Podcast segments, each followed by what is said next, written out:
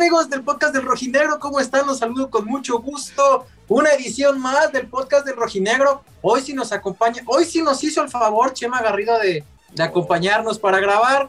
Evidentemente el equipo que usted ya conoce, Frida Olivares, Enrique Ortega Irarragorri, el señor José Acosta. Pero primero vamos a escuchar a José María Garrido. Me gustaría platicar contigo, primero saludarte. Qué milagro, Chema. Eh, hemos visto más partidos de la, de la Superliga Europea que a ti en el último vez y eso que la liga ni siquiera se hizo. ¿Cómo está, Chema? Semana de clásico tapatío.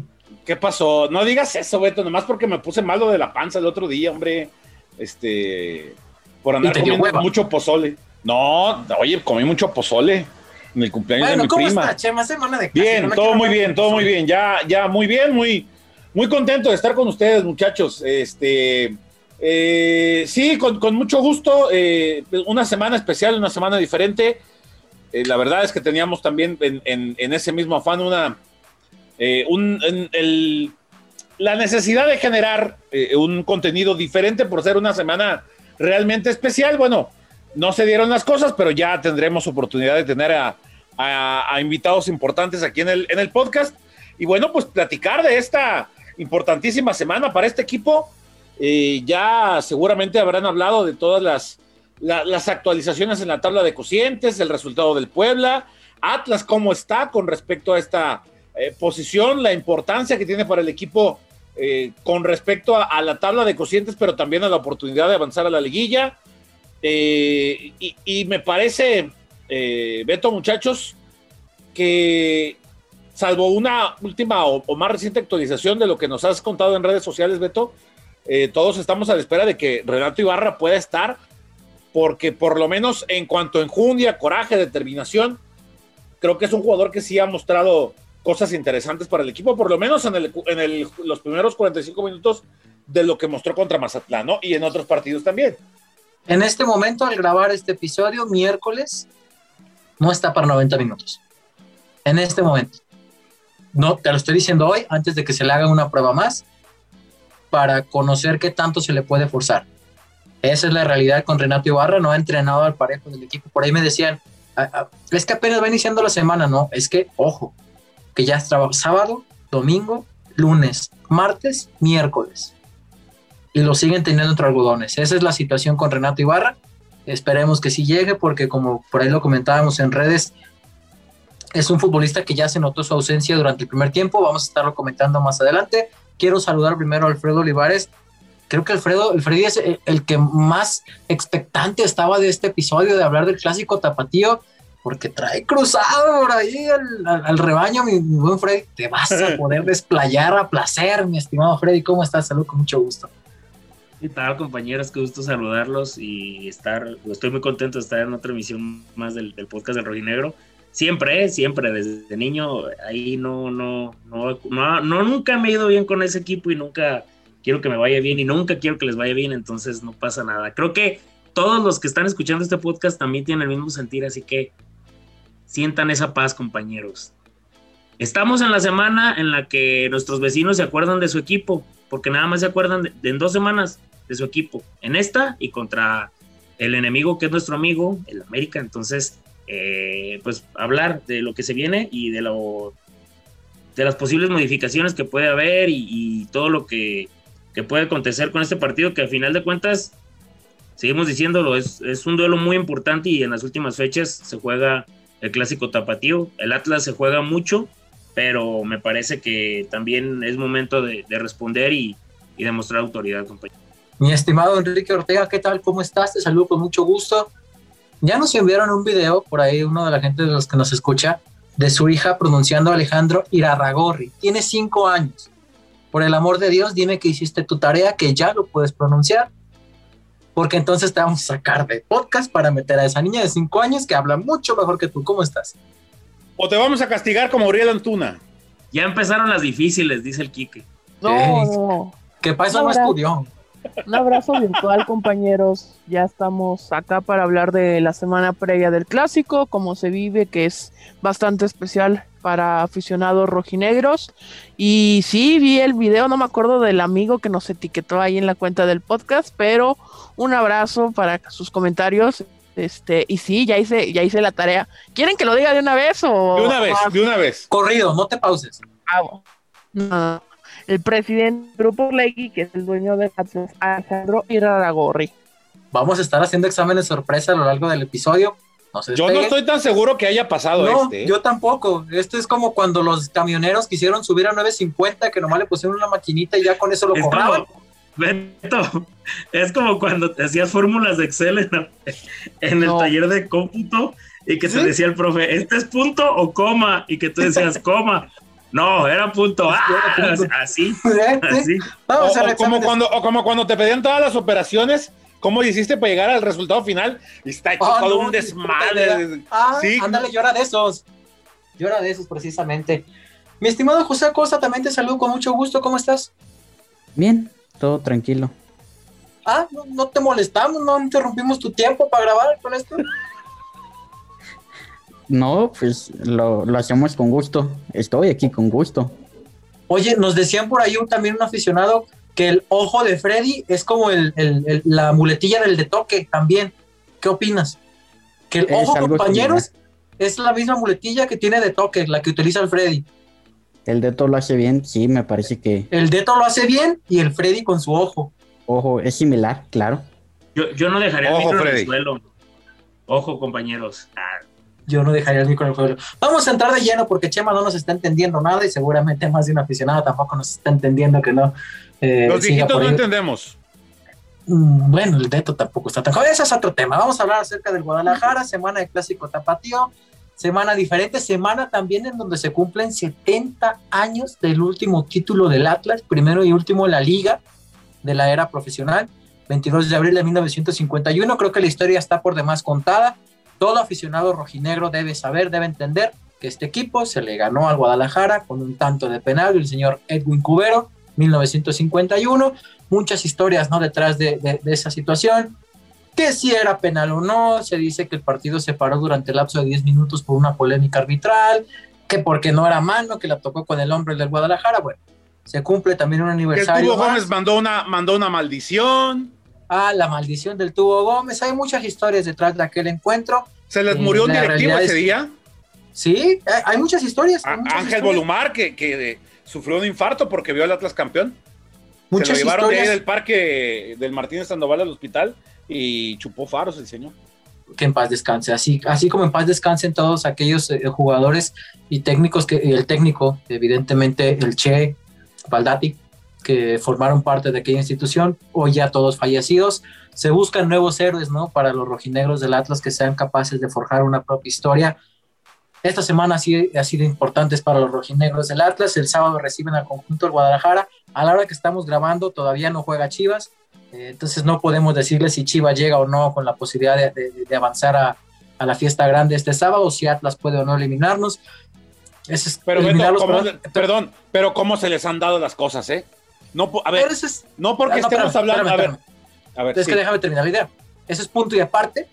Lo que debería importar el Atlas, en Atlas es la verdadera matemática para entender qué necesitan los rojinegros para avanzar a la liguilla y por ende terminar último en cocientes. Si Chivas se mete o no a liguilla, salvo una cuestión de trabajo que a todos nos corresponde, tanto a ti como a Freddy, como a un servidor, como Quique y el mismo José, que evidentemente seguiremos eh, una cobertura del equipo porque así lo exigen nuestra, nuestro trabajo. Sabes que pues, nos da igual si se mete Chivas o no a liguilla. No, y, y Lo- Beto, un equipo que tiene tres victorias no puede aspirar a, a meterse a pelear A por eso- el título. Eso es lo que vamos a hablar. Vamos a desglosar. o sea, ¿qué, qué- vamos qué- a desglosar. qué- es esto? vamos a desglosar cuáles son las posibilidades reales de caer frente al Guadalajara, porque sabemos que este equipo se la agarra Alexis, la clava en el ángulo y en única jugada y se acabó el encuentro y el Atlas. Pero a ver, por ahí platicábamos con la gente Chema, Freddy, de que el Atlas llega a este partido con un bache en cuanto a funcionamiento más allá de resultados. Que primero se dijo de León, que era una, una derrota predecible, por así decirlo. León acaba saliendo con suplentes. Después llega el juego contra Mazatlán, que no a muchos dejó contento por el funcionamiento. Y, y la sensación de la, fe, de la gente, no de todos, es que se ha caído en un bache de cara a este clásico tapatío. Los Si le agregas Beto el partido contra Cruz Azul, ¿no? Este, que ya son, ya son tres de forma consecutiva que Atlas no consigue la victoria. eh, y, que bueno, eso eh, de alguna manera eh, indica algo. El, el, equipo ha perdido la brújula en algo. no estoy con la certeza para, para creer que el equipo se la creyó y que el repunte quedó nada más en, en el, hasta antes del partido contra Cruz Azul. No quiero creer que va por ahí porque el equipo sí ha dado muestras de buen fútbol en los tres partidos en que no se ganó, contra Cruz Azul, contra León y, y también contra Mazatlán. Yo sí creo que el equipo hizo el, esfuerzo. Es momento de retomar eso, ese buen camino, pero sobre todo, más allá de retomar lo que se hizo bien, es de ahora sí consolidarlo con el resultado. Porque ya lo hemos hablado y lo que señalabas, Beto, ¿no? El, el hecho de que este equipo necesita reencontrarse con la victoria, pero necesita también ganar por el tema porcentual. Porque si bien es cierto, San Luis ya está más que enfilado a quedar como último lugar de la, de la clasificación del cociente, Atlas tiene que hacer lo que responde y, lo que le corresponde tiene que hacer su tarea y tiene que también apostar desde luego a sacar los resultados que lo obliguen a mantenerse en lo más alto de la clasificación posible, ¿no? Yo ah, creo que Freddy ya no, o sea, ya no depender del San Luis, ¿no, compañeros? Eso es lo más importante, sí. Dos victorias del Atlas le permitirían ya no depender del San Luis. Porque por ahí tenía. Te escucho, Quique. Aparte es viable, ¿no? Esto de las dos victorias por los rivales que enfrenta. Sí es el clásico y todo, pero pues comparas cómo ha jugado Chivas y cómo ha jugado Atlas en el torneo. Y pues es evidente que Atlas ha sido un mejor equipo. Pero sabemos que cómo se juegan los clásicos y que son partidos aparte, que y lo hemos visto a lo largo de la historia, que a veces llega arriba Atlas y abajo Chivas y lo gana el Guadalajara y también es al revés. Entonces sabiendo de eso y también que Atlas lleva desde, precisamente en estos días se cumplieron tres años de la última vez que Atlas no ganó, no ganó un clásico tapatío, que fue en ese, cuando Rafa Márquez juega su último partido como profesional en el Estadio Jalisco. Pero pues Atlas tendría que tener todo para depender de sí mismo, como lo dijo Beto, si se ganan los nueve puntos que hay en disputa para la tabla de cocientes, que son los tres del sábado contra Chivas y los seis para la tabla de cocientes del próximo viernes en el Victoria, pues Atlas estaría salvado y automáticamente estaría accediendo a la fase pues de reclasificación. Ahí lo de la liguilla directa ya se complicó un poquito por los dos resultados este, que no han sido victoria de los últimos partidos. Entonces, creo que todo está en manos del Atlas y, ojalá que ya juegue un clásico este, pues bien, ¿no? Porque de esta racha que les digo que tiene tres años sin ganar, ¿a usted, usted le recuerda algún clásico que Atlas haya jugado medianamente bien? O sea, para mí todos ha jugado muy mal y lo, lo ha exhibido el Guadalajara. No, es que también por plantel y, por la, dirección técnica que tenía el Atlas en esos momentos, pues no daba para más. Sí concuerdo con Quique en lo que menciona. Me parece que hay que medir algo que la gente no está, digo, que la gente que estaba muy pendiente del tema del Atlas y de las ayuditas que se inventaban, pues nada más hay que analizar el partido del Atlas contra, contra Puebla. ¿Cuántos, ¿Cuántos goles recibió Puebla? ¿Cuántos goles recibió San Luis contra Puebla? Le puso un paseo. Para la gente que no lo vio, le puso un baile en el segundo tiempo Larcamón y sus muchachos. ¿Y Atlas qué resultado obtuvo ante, ante Puebla? Atlas le ganó a Puebla, mientras que San Luis le, metieron cuatro cuando le pudieron meter seis de la gran actuación que tuvo. Y lleno de, de negros, ¿no? Casualmente. Por ahí el, tanto de Tabó, el tanto de No, oye, el, el, el, Fideo hizo más por Puebla, por Atlas, estando en Puebla que estando en Atlas. Correcto. Y lo mismo Igual Tabó, eh, con porque ese gol de Tabó, compañeros, ya había caído el 2-1 de Atlético de San Luis. Cuando mejor, cuando mejor jugaba Atlético de San Luis, llegó el gol de Tabó y vámonos, porque ahí se acabó el juego. Pero ojo, creo que, creo que en la medida comienza uno a analizar lo que ha hecho el equipo rojinegro y, y realmente los triunfos que eh, obtuvieron después del encuentro contra América fueron muy, muy importantes.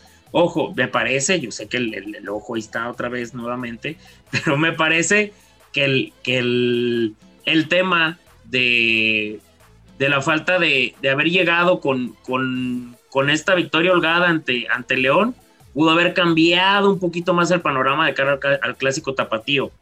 Pero, eh, pues puede ser una motivación extra, porque lo dijo Diego Coca, compañeros.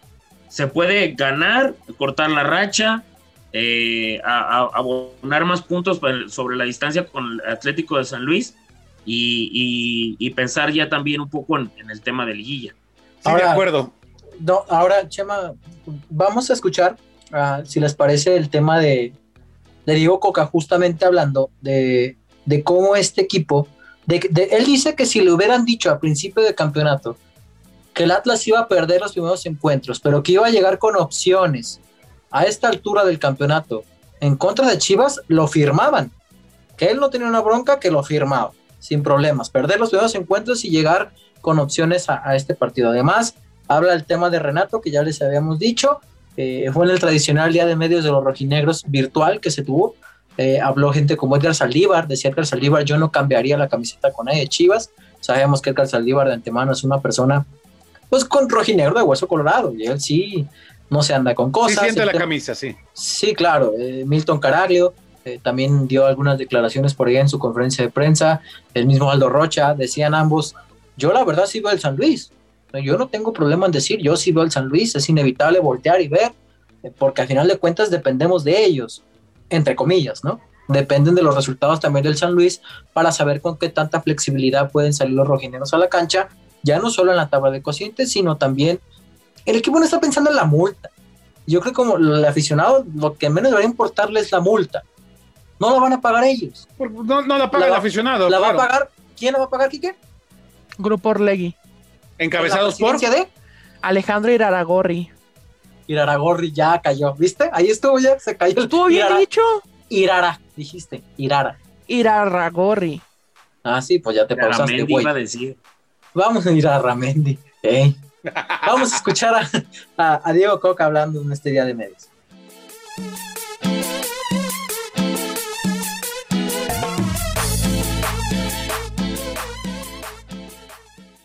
Mira, hablaba un poco con los muchachos, ¿no? Eh, que pasamos momentos difíciles desde que inició el torneo. No iniciamos, no iniciamos bien. La semana previa se nos lesiona Furch, que para nosotros es un jugador muy importante y que teníamos mucha expectativa. Eh, perdimos el primer partido, perdimos con Querétaro un partido seis puntos y el equipo no bajó los brazos y empezó a creer en sí mismo. Y realmente en ese momento, después de perder con Querétaro, si nos hubieran dicho que íbamos a llegar a la, a la anteúltima fecha del clásico con esta posibilidad que tenemos ahora, hubiéramos firmado en cualquier lado. Así que realmente vuelvo a resaltar el, el valor de lo hecho hasta ahora y estamos más conscientes que nunca de lo importante que es este partido, más allá de que sea un clásico que ya de por sí es muy importante y somos conscientes de que nos puede dar muchísimas cosas, así que nos estamos preparando de la mejor manera y esperamos que nuestra gente venga con muchísima expectativa a la cancha y que nos alienten para darnos fuerza y podamos lograr el objetivo que es sumar de a tres. Sí, mira, en principio, bueno, Renato Salió el último partido en el entretiempo, tenía una molestia en el aductor. Eh, es una molestia muscular, pero creemos que fue por prevención. Mm, tuvo fin de semana libre, ayer entrenó aparte, hoy también. Así que esperamos que, vaya evolucionando y lo probaremos seguramente llegando al partido para ver si está o no. Todavía no, no sabemos si va a estar o no.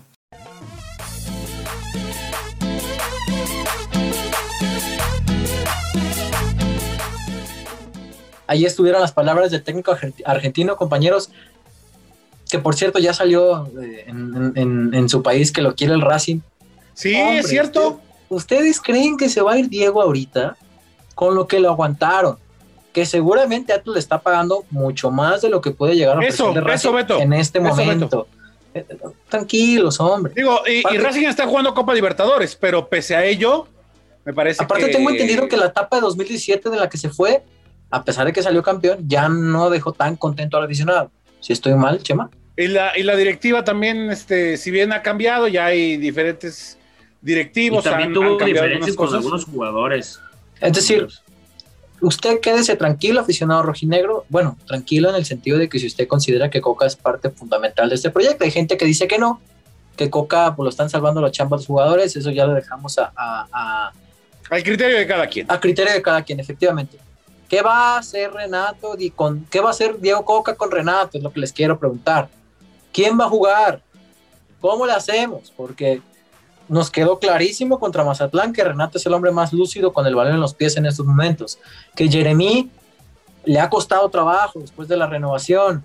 Eh, que Nacho Malcorra, pues también el tema de la confianza no andamos. La verdad es que no andamos. Jairo no es ese mismo que vimos en juegos contra San Luis, contra Juárez, marcando gol. No es el mismo, siendo sinceros. ¿Cómo le mueves? ¿Se acuerdan de Brian Garnica? Ni a la banca lo lleva ya, Beto. Ya no va ni a la banca. A ver, es que también está la posibilidad de, Julio Furch. ¿Vas a tirar a Furch a un costado para poder Furch, jugar? A ver, Chema, no, tú también, Chema. Furch por un costado, como viene. Por eso, por eso estoy diciendo que no me parece lo más ni inteligente ni adecuado. Y sería desperdiciar a un jugador en esa situación, ¿no? Creo yo. O Porque se ha hablado también de esa posibilidad. Para empezar, me, parece que sería lo más. Es que a, 4, 4, 2, Creo que eso es lo más lógico, Beto, porque a final de cuentas el planteamiento te lo dan los jugadores. y la forma de juego te la dan los jugadores. Entonces, ¿cómo le fue Atlas con el 4-4-2 a inicio de torneo? Dime tú.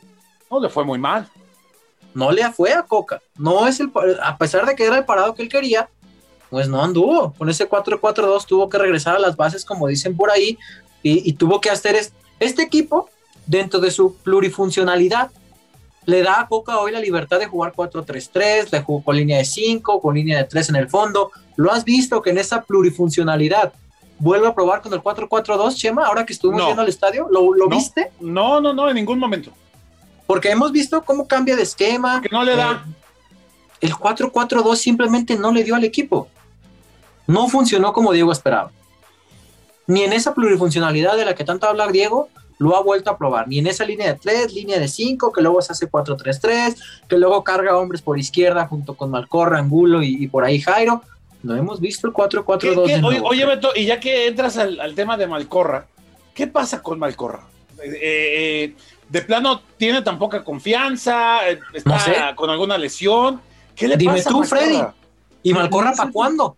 No, sé, compañeros, pero me parece que el juego ante Mazatlán estaba muy amarrado, pero la falta de confianza que tenía el jugador y, la poca decisión de ir al frente, de buscar algo más, terminó por afectar. Oye, Chema, pero terminó hasta por afectar a los aficionados. Llegaron a escuchar que durante la transmisión en TV Azteca los aficionados lo estaban reventando y Martinoli y, y Luis García y los que estaban ahí comentando se estaban burlando porque decían que, que estaba muy intenso. también le, le, quisieron echar carrilla. Pero, pero realmente, digo, la, afición también, imagínate, haces el viaje a Mazatlán y, llegas y entiendes la desesperación que están viviendo porque Beto mencionaba que, que la gente, que en Atlas no están pensando tanto en la multa, pero el seguidor rojinegro me parece que lo que está pensando es en no caer en el último puesto, pese a que no vamos, no se va a pagar la multa, o no lo vamos a pagar nosotros como tal, pero sí está pensando en el lo que te va a decir el vecino y uy, te salvaron en la mesa, a diferencia de que me salve yo y deje a San Luis en último sitio y decir, este, ya está, yo no me fui, yo quedé en el, antepenúltimo y, se acabó. En el penúltimo, ojalá fuera en el antepenúltimo, pero creo que hay un, un, un, problema en la confianza de Ignacio Malcorra, me parece, desde el juego ante Cruz Azul, compañeros. Desde aquel, aquella, aquella pelota que, era un mano a mano contra Jesús Corona y cada vez ha ido eh, en retroceso su nivel y disminuyendo poco a poco y ha sido menos lo que se ve porque por momentos era un medio tiempo malo, un medio tiempo destacado y, vas viendo detallitos así y luego el penal, el penal que, falla. Entonces creo que ha sido una bolita de nieve que ha ido en detrimento del, jugador y que empieza desde el juego. Oye, oye muchachos, ¿Se han, puesto a pensar en este escenario? A ver, imagínense viendo desde la otra ¿El del Atlas campeón? Eh, antes de llegar a eso, Beto. Eh, imagínate lo que sería para la afición de Atlas y para el equipo, para la directiva misma, el cuerpo técnico, que tomando en cuenta los factores que ha vivido Atlas a lo largo de este torneo y que hemos hablado mucho de esta recuperación, en cierto modo hasta milagrosa, con lo que platicamos el otro día con Javier Ángeles, lo que sería para este Atlas dejar fuera a Chivas, ganarle y sacar un resultado que lo elimine matemáticamente. Te digo una cosa, Chema, a mí no me interesa. De Me da plano. igual. Me da igual lo que pase con Chivas. En Y, serio. y aparte, O sea, yo quiero, yo quiero que el equipo, que yo, yo, a mí me interesa ver a este equipo en liguilla. Por eso. Evidentemente- Pero, o- pero por consecuencia se va a dar. Si Ah, se da todo esto que pero, a ver, platicando. yo estoy pensando en que el Atlas gane el sábado. A mí me da igual si Chivas queda fuera o no. Que se deshagan entre ellos, me da lo mismo. O sea, yo creo. no Pero sé habrá gente que a lo mejor sí lo puede ver desde, otro- desde esa óptica, ¿no? De Bueno, sí, a lo mejor. una- un condimento más. Eh, Freddy se está riendo, el Freddy ya se está imaginando los memes que va a hacer si el Atlas elimina a Chivas. A mí me da Ya tiene el igual. machote ahí. Yo quiero que este equipo entre a liguilla otra vez. Quiero es que, que este equipo termine por coronar una muy buena temporada. Evidentemente quiero volver a ver que, que el Atlas le gane a Chivas. Son cinco partidos en los que hay que decir la realidad. Chivas ha tenido de hijo a, a- a los rojinegros. Yo quiero que este equipo vuelva a ganarle. Quiero que este equipo salga a la cancha y entienda lo que es un clásico tapatío, que tenemos varios partidos, como ya lo decía Quique, que diera la impresión que no lo entienden. Partidos en donde jugadores como Mauricio Cuero han sido de lo más destacadito de Atlas. Imagínate. Para que se den una idea. Entonces, a mí me interesa que este equipo gane, que corone una buena temporada en liguilla y, y- y lo demás llegará por añadidura. No estoy pensando en si Chivas, eh, insisto, como, como, como parte de este gremio rojinegro. Como periodistas, como, como tú, tu caso como periodista, nosotros como reporteros, evidentemente tenemos que estar al pendiente porque es parte de la chamba y tenemos que ver al Guadalajara. Y si nos toca cubrir liguilla o repechaje con Chivas, se cubrirá porque es nuestra chamba y tratemos de hacerlo lo más profesional posible. Pero pues me da igual, Chema, si llegan o no a liguilla, me da igual si el Atlas los elimina, si pierden con rayados y llegan sin opciones, pues que los parte un rayo, Chema. Yo quiero ver al, No, a que el. Atlas haga lo suyo. No ¿Tú sé, Freddy, tú, por ejemplo, Freddy. Ah, el Freddy se ya, está diciendo, "Eh, la chingada, eh, sacarlo. No, no, bueno, es que no va tanto por ese lado, pero me parece que sí, para muchísima gente tendría un sabor muy especial, porque independientemente de, la hegemonía que hay últimamente, digo, porque la gente dice que no, pero sí es, el que tengas tres años sin poder ganarle a, tu rival de la ciudad un partido, pues es una hegemonía, al final de cuentas, pero me parece que, que el, creo que podría ser como una grabación para comenzar a pensar en otra cosa, compañeros. Olvidas el tema de que ya no los vas a tener acá a las viudas del San Luis, las dejas de lado, dejas de lado el tema un poco porcentual. ¿Quiénes son las viudas del San Luis? ¿Tú conoces alguna viuda en San Luis, Kike? no. La viuda Yo conozco una, una pretendiente del Quique que vive en San Luis, pero es otro tema. Kike pero tiene una viuda sí en San Luis, pero se hace pato. desmarco, no sé de qué están hablando. Ay, sí, espero que tus desmarques sean mejores que los que hace Javier Correa. Bueno, no, las viudas de San Luis son nuestros vecinos, porque pues sí son las viuditas, eh, se ponen a confabular y imaginan cosas, pero eh, me parece que como dice Chema, sí le doy la razón a Chema, digo, independientemente de lo que yo piense o, o diga, sí, en los aficionados del Guadalajara, no. lo crean, hay, hay muchísimo miedo de llegar con la velita prendida y que el Atlas termine por sumar otros tres puntos en el tema porcentual, los terminen dejando sin opciones y que aparte ganen el clásico tapatío, porque si de por sí hay gente que hizo apuestas por, por a ver quién hacía más puntos y el Atlas ahorita les va poniendo una vapuleada, imagínense cómo han de estar que terminen perdiendo el, el clásico tapatío. Entonces, para el aficionado rojinegro, el, el obtener la victoria para pensar en otra parte es importante, pero también el, el dejar fuera a Chivas sería un, un- condimento extra que- que nadie, que nadie vería mal, me parece. Aunque, ojo, la muletilla del ojo tiene que entrar en esto. Ojo, No puede faltar. ojo, ojo, ojo, ojo, ojo. Va a ser una sección ya al ojo. El, el equipo rojinegro es, es su partido para, para graduarse y comenzar a pensar en algo importante. Independientemente de lo que pase con Chivas, este partido es ganarlo sí o sí, como lo tuvo que haber hecho. Pues sí, creo que es importante que, que saque la victoria porque Atlas a lo largo del torneo este, no ha podido sacar los resultados contra los equipos importantes. Eh, a excepción de América, ya sabemos lo que pasó en el partido de América, todos los demás los ha, los ha perdido. Eh, perdió contra los dos Regios, perdió contra el Cruz Azul, perdió contra León. Al único de los que está arriba, pues le ganó al Puebla en, uno, en un partido bastante cerrado y la táctica fija lo sacó. Sé que Chivas no está ni cerca de ser de los mejores, siquiera 8 o 10 mejores equipos del torneo, pero el envío anímico que significa jugar contra, contra Chivas el clásico y aparte que tienes la racha de tres años sin poderle ganar al conjunto del Guadalajara, creo que como dice Freddy es el envío anímico de aquí al último partido del torneo que es de suma importancia ganarlo por el tema de la, de la porcentual y así que el equipo entre embalado y por fin después de también va, va a cumplir tres años, ¿no? El Atlas sin, sin calificar una liguilla lo puede hacer.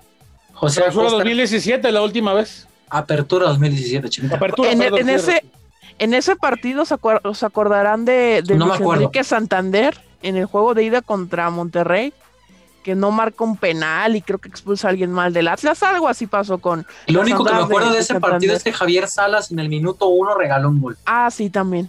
Pero también tuvo Ahí. que ver Santander. Las aspiraciones del Atlas se fueron al demonio en el momento en que Javier Salas regaló el primer gol. José Acosta, ¿tú qué opinas? ¿Tú si quieres eliminar a Chivas? ¿O te da igual? Sí, de cierta manera, para verlos hacer rabietas y que como, como buenos ardidos que son, empiecen a sacar los títulos y confabulaciones y de todo esto. Los Como tres el puntos típico que se- aficionado. A, a- a llorar por los tres puntos que le quitaron al América. Ajá. A llorar al Ah, campeón, sí. eh, a ver, aficionado rojinegro, el Starter Pack para este clásico tapatío, recuerden. Si gana el Atlas, para que no estén chillando, es que si no lo ganaban en la cancha, lo iban a ganar en la mesa. Y eh, comentarios de ese tipo se va a encontrar usted. O- Si o pierde el decir, Atlas, uy, Borden es una estrella. si pierde el Atlas, uy, a ver si en la mesa lo ganan. eh, ah, ja, ja, ja, ja, los descendimos, ja, ja, ja, ja, ja, eh, ja, ja, ja, ja, ja, ahí está Alexis Vega, ja, ja, ja, ja, ja, nuestra peor vención en años y aún así no nos ganan, son nuestros hijos. Comentarios de ese tipo se va a encontrar usted. Ya decide si se va a enganchar o no. Es- de. Chivas. Ah, sí, pero bueno, el punto era eh, platicar un poquito acerca de, de este panorama que se vislumbra. Enrique, ¿cómo dijimos que se llama el presidente del Atlas? Perdón, de Alejandro. Orlegui? Alejandro Iraragorri. Irara. ¿Por qué dices Irara, Irara. güey? Bueno, el punto. Oiga, muchachos. Sí. Oigo, Eh, iba a dar las ya- ya- matemáticas, Chema. Sí, está, está bueno que hables de eso, pero también ahorita, ya para cerrar, les tengo una, una, una pregunta para ponernos a pensar un poquito. Esto es reflexión personal. A ver, pero dale, Beto, por favor.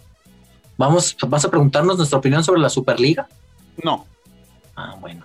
Las matemáticas, porque les decía, o bueno, ponía yo en mis redes sociales que no es tan importante. Bueno, sí es importante, pero no termina por definir del todo el clásico del fin de semana. Mucha gente se me fue encima y dijo, sí, cámara. A ver, espérense, denle calma, hagamos matemáticas. ¿Por qué? Bueno, al torneo le restan nueve puntos tanto para Atlas como para el Atlético de San Luis.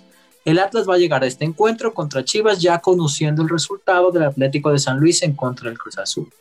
Si el San Luis no le gana al Cruz Azul, si no le saca puntos, si pierde, a lo máximo que aspira es a seis puntos en el último encuentro en contra de Pachuca.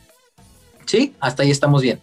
Si el Atlas le gana a Chivas, estaría sumando los cuatro puntos que ya habíamos dicho de, los 12 que quedaban según el juego contra Mazatlán. Llegaría a cuatro. Ustedes parten de la tablita de los últimos cuatro encuentros. Es decir, tendría que ir a Aguascalientes a empatar o ganar. ¿Sí? Porque si el Atlas le gana a Chivas el sábado, pero pierde en Aguascalientes, el San Luis ganando, te llamabas. El San Luis no es último, sale del último lugar. Por eso es que le decía a la gente que no había que confundirse.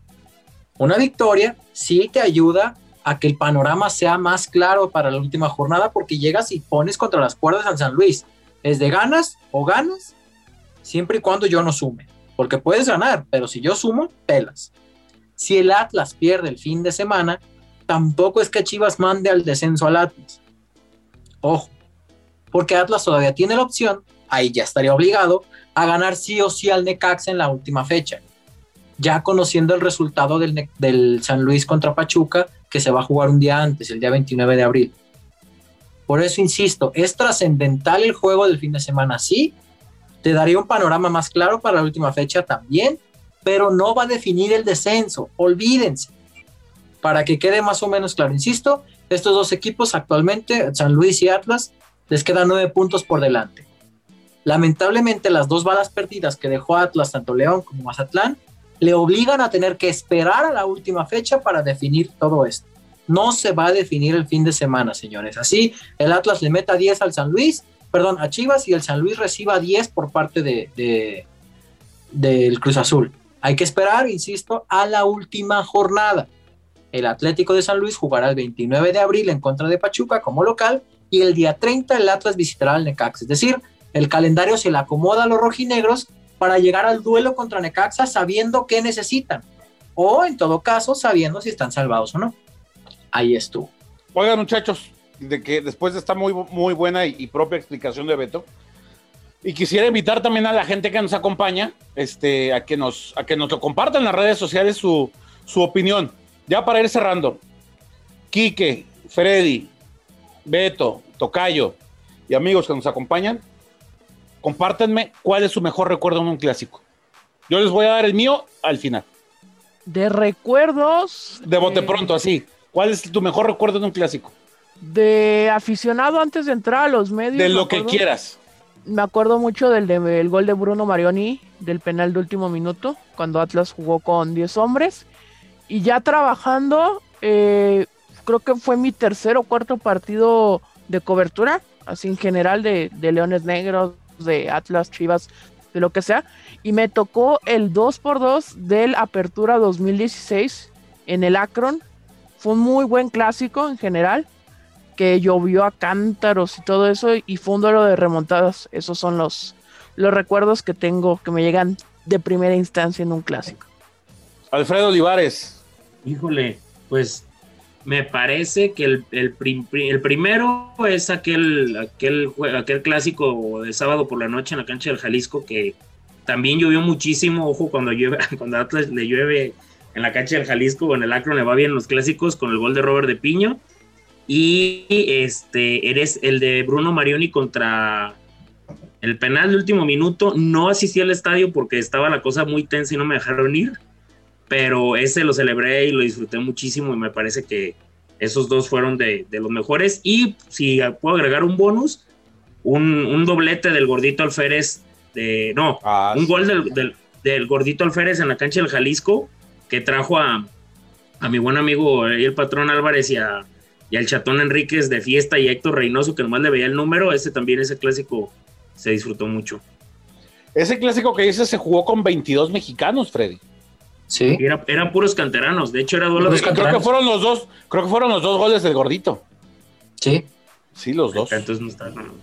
Bueno, yo tengo eh, muy claros, bueno, uno como tal me sería muy difícil. El, del Ro- el de Robert de Piño, ese día, pues fue de los primeros encuentros a los que mi familia me llevó de llamados de, de, de- de triple A, ¿no? Importantes, porque pues, evidentemente uno al estar chico, la familia siempre trata de protegerlo, de no llevarlo a duelos donde puede haber violencia y demás. Ese fue uno de los primeros a los que yo asistí con, con mi familia. El de la apertura 2012, algo así, creo, cuando Chivas venía muy bien, creo que eran las Chivas de Javier Hernández y demás, y el Atlas saca un empate, un gol con un gol de Lucas Ayala. Fierrazo, creo que fue la única llegada que tuvo lanzando el partido. Lucas Ayala le va y pega un fierrazo. ¿Cómo disfruté ese encuentro? Porque los de Chivas, oye, se hacían metiendo 7, 8 goles y el Atlas lo empató con lo que tuvo. El primer clásico que me tocó en los medios de comunicación, ah, bueno, fíjate, ahorita que escuchaba aquí que él decía que el tercer, cuarto partido ya le tocó su clásico. Yo tuve que esperar un año y medio más o menos para que me tocara un partido de este tipo. Yo empecé por ahí del 2012 y el, el Atlas Chivas, que lo gana el Atlas con gol de Rodrigo Millar 1 por 0, el Atlas de Tomás Boy. El del clausura 2013 fue en abril, creo. Cuando, 2013. cuando Bravo arrugó, ¿no? Que al minuto 10 salió de cambio. Ese mero.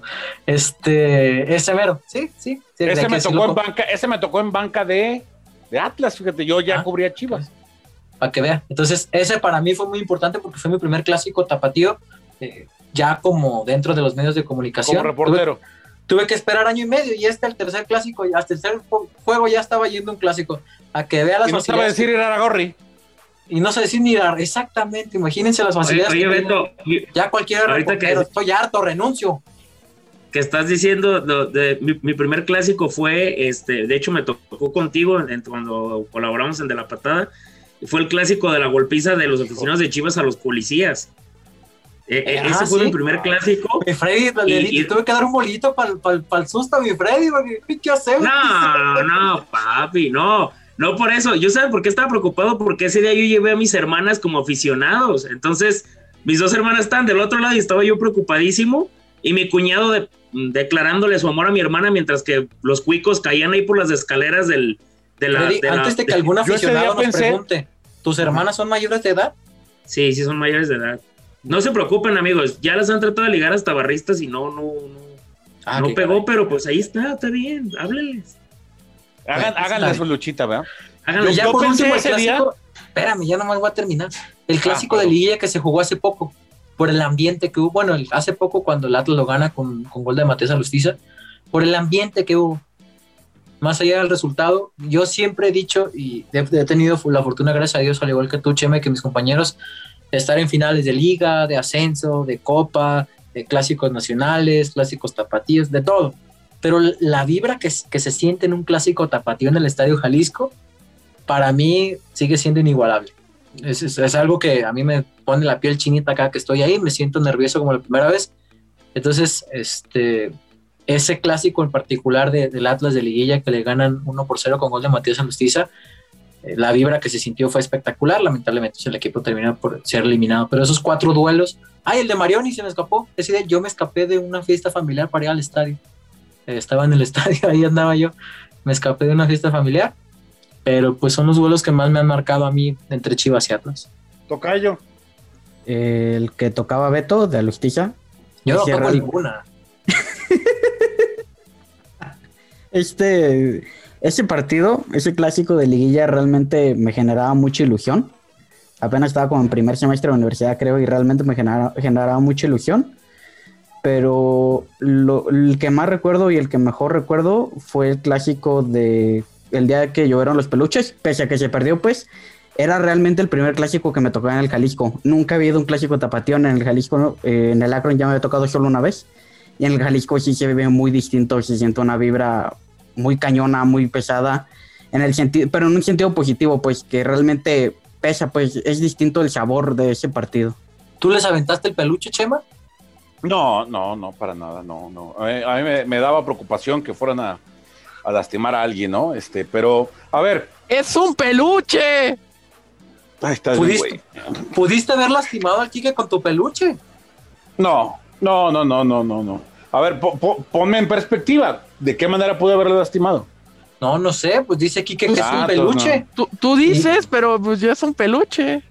Ah, a ver, te, hubiera, ¿te hubiera lastimado a ti el peluche de Chema, Kike? No sé de qué hablas. bueno, Enrique Ortega. Sí, eh, a ver, vamos por partes.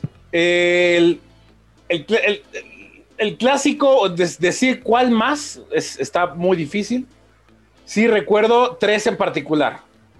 Eh, y con victoria para Atlas, por cierto.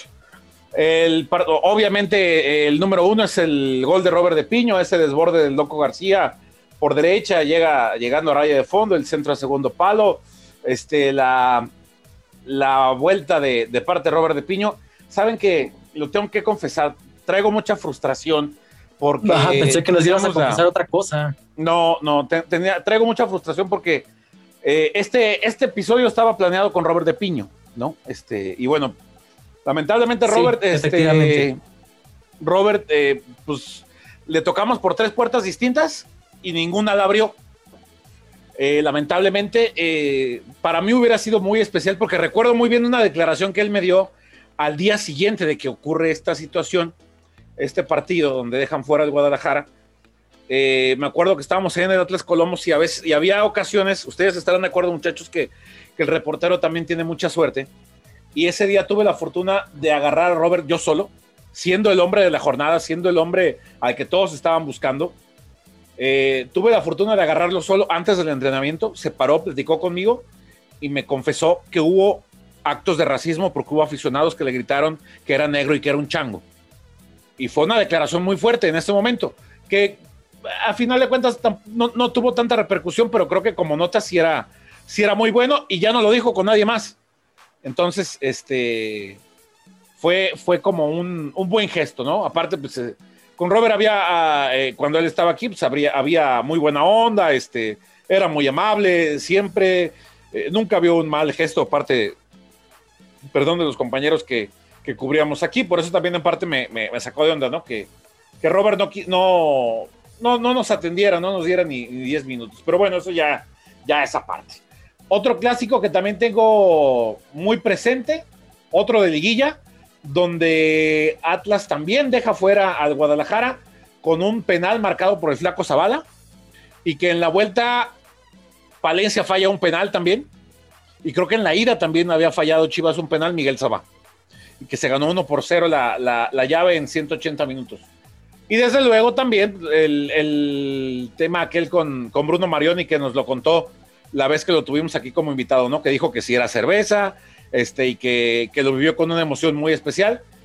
Hay, hay otro también, se acordarán, pero me, así como lo estaba, lo disfruté en su momento, también pasé del, del- de la emoción al coraje, ¿no? Aquella vez que eh, el Jerry Flores hizo la estupidez de eh, ponerse una máscara este, para festejar el gol y que me lo expulsa, ¿no? Este, ah, a final de cuentas, poco pensante, un jugador. Pensé que la del. Ponchito. ah, No, fíjate, no, no, ese, ese partido no me acuerdo por qué no me tocó. Este, no, lo, no, no estuve en Eran estadio. vacaciones, tal vez estabas de vacaciones. Eran Sí, puede vacaciones ser. de Semana patrón, Santa. mira, toma vacaciones en semana de clásico. Eso es ser jefe. Puede ser, creo que sí. Este, Sí, fue, ¿sabes fue en Semana tiempo, Santa. entonces? Sí, porque yo, yo no estaba en la ciudad tampoco, entonces lo vi en la televisión. Ese, ese es como cinco también de años. los clásicos que más tensión he sentido en el estadio, ¿eh, compañeros? Que más, más, más, o sea, era, era increíble la tensión que había entre los aficionados de, de tanto Chivas como de Atlas. Y recuerdo que la gente de Chivas había una, una muy buena cantidad en, en- en la zona donde los ubicaron, a la barra de, de la irreverente, pero, pero estuvo muy intenso ese juego. Sí, sí. eh, bueno, ya ahora que lo dice Chema, por eso es que estamos saliendo un poco después a los días que habitualmente lo hacemos en, en previa. La verdad es que sí estuvimos por ahí insistiendo con el tema de Robert de Piña, era una sorpresa que teníamos, lamentablemente no se dio como se dice Chema. Eso no quiere decir que la mancha, que, de lo, o que hay una mancha con lo que hizo el jugador, nada, para nada, al contrario, pues el jugador sigue siendo muy querido por la afición rojinegra Y seguirá siendo. y seguirá siendo y si crean que seguiremos insistiéndole hasta que por ahí Robert se, se abra la puerta porque pues, el chiste es eso, ¿no? Platicar con el rojinegros que, que nos cuenten cómo estuvo su paso por acá. Fíjense que no me acordaba ese del flaco Zavala, cierto. Ataja, el poeta Pérez lo ataja el penal a Palencia. ¿no? Sí, sí, sí, sí, señor. Sí. E- ese fue el, el- el de ida y el de Saba lo voló. Sí, el poeta No me Pérez es si fue al justamente. revés. O no me acuerdo si fue al revés. No, el poeta Pérez se lo ataja a Palencia, según yo, ¿no? Sí, yo, Yo también recuerdo- recuerdo. penales en la serie. Yo recuerdo, compañeros, que se lo había atajado a Ramón Morales. Y Ramón Morales decía que nunca había fallado un penal en un clásico. Y yo recuerdo que el poeta Pérez se lo, se lo atajó. Habrá que revisarlo. También qué Sí. pena eh, que te lo ataje el poeta Pérez, pero Bueno, pues oh, es lo que hay, pues que lo que había. Lo tú que tampoco había. te pongas como en ese plan, pues es- ¿era eso o, o Mario Rodríguez? No, no, Mario no, Rodríguez sí, no, no, ni de broma, no. O Jorge Baba, no, años ya llegaron años después. Jorge Rodrigo había. Baba, buen cuate. Ahí lo tengo en el Facebook todavía. Y se dan likes, A veces, a veces, sí, sí, sí. ¿y por qué no lo A ver si un día, un día lo vamos a invitar. Digo, no es como el gran referente, pero sí un día lo podemos invitar. Algo nos podrá contar, che. Saben también, saben también a quién, este, a quién recordamos con, con mucho cariño y que no la está pasando bien, al gran Denis Caniza, ¿no? Que, que trae Caniza. el tema de, de- del COVID, que está hospitalizado. A él también ahí lo tengo en el Facebook. Este, y bueno, Cuéntanos pues, de tu lista de amigos de Facebook si quieres. no, pues ni que fuera tu amiga aquella, ¿no? Que, ay, mis amigos que están en las fuerzas básicas de las chivas. No. Mejor, este, hablemos de otra cosa, Beto, mejor ya vámonos. Ah, qué caray, José María Garrido. Comprométase, culero, comprométase. Enrique Ortega, ya vámonos. Ah, ¿qué más comprometido quieres, güey? Diga Vámonos, nombres, culero. Ay, vamos has de saber. despidiendo. Está, está muy álgido el ambiente en el podcast. Sí, Vamos Chema, ya- despidiendo. Se le olvidó que todo esto lo vamos a subir al podcast. Vámonos, Chema, ya, vámonos. Vámonos, pásenla bien y nos escuchamos y nos vemos al medio tiempo del partido. Seguramente algún previo haremos sin subir las escaleras, ¿no, Beto? Porque Ay, luego son ya ves. pinches retos culeros, no, porque no manches. Ay, un reto. Hay que grabarnos mientras subimos. Te lo, te lo hocico, estos pinches retos. Allá nos anda. Ya me andaba a mí. Ahí estaremos. Andábamos aventando el hígado, cabrón. Sí, no manches, ahí estaremos haciendo seguramente algunas dinámicas antes del partido, por ahí, al medio tiempo también, y posterior al juego, eh, también tendremos por ahí algunas, algunas cositas. Por lo pronto, Freddy, vámonos. Vámonos, compañeros. Un un gusto estar en una emisión más del podcast del Rojinegro, esperando que, que el equipo rojinegro obtenga un buen resultado y que, pues, descomprima un poco la presión que existe, ¿no? Entre los aficionados, porque, pues, no está padre estar viendo juegos del Atlético de San Luis contra Puebla y derivados. José, ¿tú irás al estadio el sábado? No, porque no compré mis, mis boletos. ¿Y a la zona cercana al estadio el sábado? Tampoco, porque hay, hay que cubrir el partido, hay que estar de cerca y pendiente de los rojinegros. ¿No estarás cubriendo otra cosa?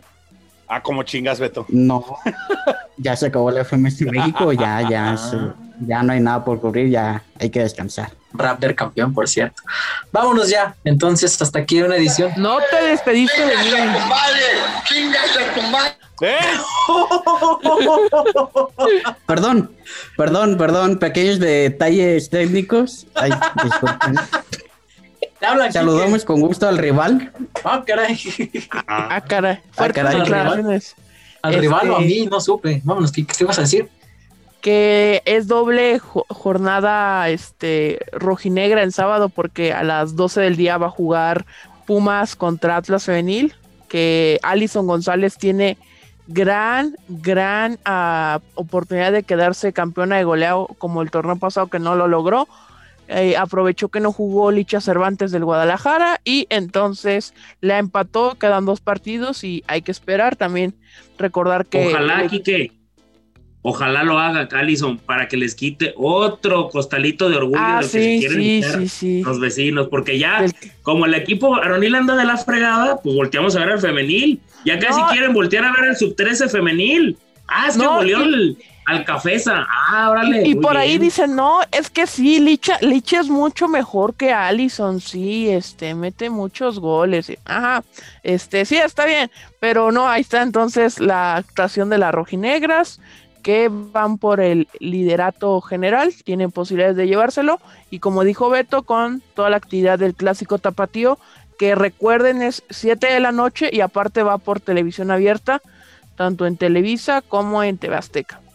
Estaremos al pendiente también del femenil, Enrique. El tema de- del clásico, como ya lo decías, a través de TV Azteca, a través de Televisa, a través de Easy. Si usted quiere verlo en Easy, pues adelante. Eh, pero por lo pronto nosotros llegamos hasta aquí con una edición más del podcast del Rojinegro. Muchas gracias por habernos acompañado.